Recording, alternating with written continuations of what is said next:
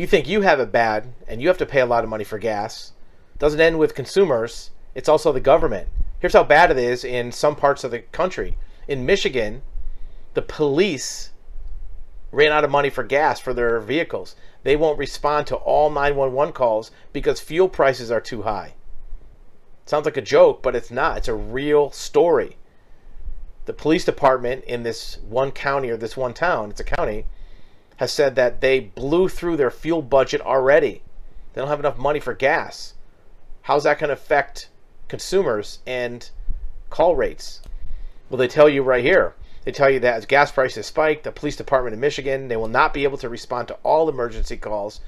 The Isabella County Sheriff's has blown through their budget, so they will respond to some calls by phone rather than turning up in person. And this could happen for several months, according to the sheriff. So you call him up, hey, someone's breaking into my house. What does he look like? What's he, how does this work?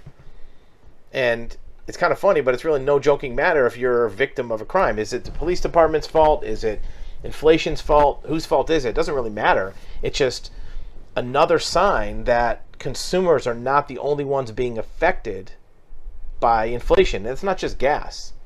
It's other items as well. It's diesel fuel, it's death, it's groceries, raw materials, concrete, you know, Portland cement prices to, to make concrete are up. So see this creeping more into municipal budgets. At the same time that costs are up, many municipal budgets are also shrinking because a lot of municipal budgets get their money from sales tax. And as demand destruction starts to kick in more, people start cutting their budgets. There's not as much sales tax that goes into the coffers, meaning that the states and counties have to operate with less money, whether it's a police department, fire department, school system, they have to operate with less money. And look, if the police department is parking their patrol cars and not going out on calls because of gas prices, that sounds like an important thing in a county. What does that mean for schools, fire departments, permit, zoning? They're all going to have the same problems. And if the police are already shutting down cars, you can imagine that less crisis oriented departments are doing the same thing. Let us know what you think in the comments.